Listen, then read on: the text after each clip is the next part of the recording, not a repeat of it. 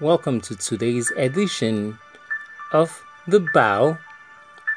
And as usual, my name is Mr. Dan. Stay tuned. Okay, welcome everybody to today's edition of uh, The Bow. So, today on the Eat It series, we are looking at the blend.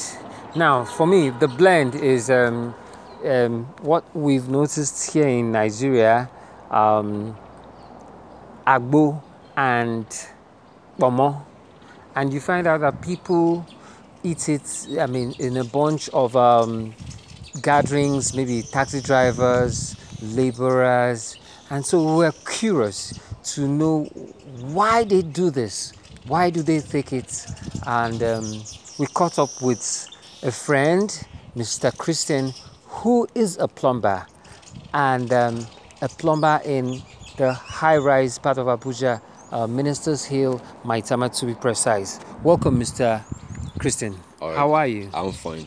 Okay, so um, for how long have you been taking this Bomo and Agbo blend? Almost the blend. like seven years. Seven years. Yes, yes. So what does it do to you?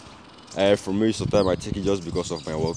Due to the nature of my work, it involves strength. So for me, just to have that strength to do the work, I need to take that agbo. And sometimes because of sometimes I feel so weak when I'm back from the work, I still have to take it instead of for me to go to the chemist to take some chemist drugs. I prefer taking the agbo at least that will make me to sleep very well. So those are some of the reasons that I take agbo and pomo. Do you feel it's cheaper than the uh, normal medicine you pick at the pharmacy? No. Painkiller? No, it's not cheap. I just depend on your choice. Depend the way you choose that hand. At least is favorite to you. That's why I take it. Have you ever thought about um, what exactly they put inside this drink? Yeah, seriously, they mix it just native herbs with gin. That is what they mix it with. It's not harmful to the body.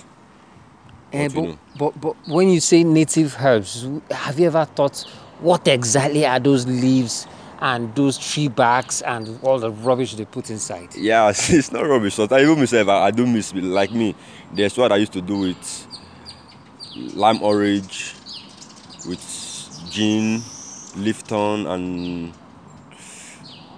this thing that, that I bought from chemist.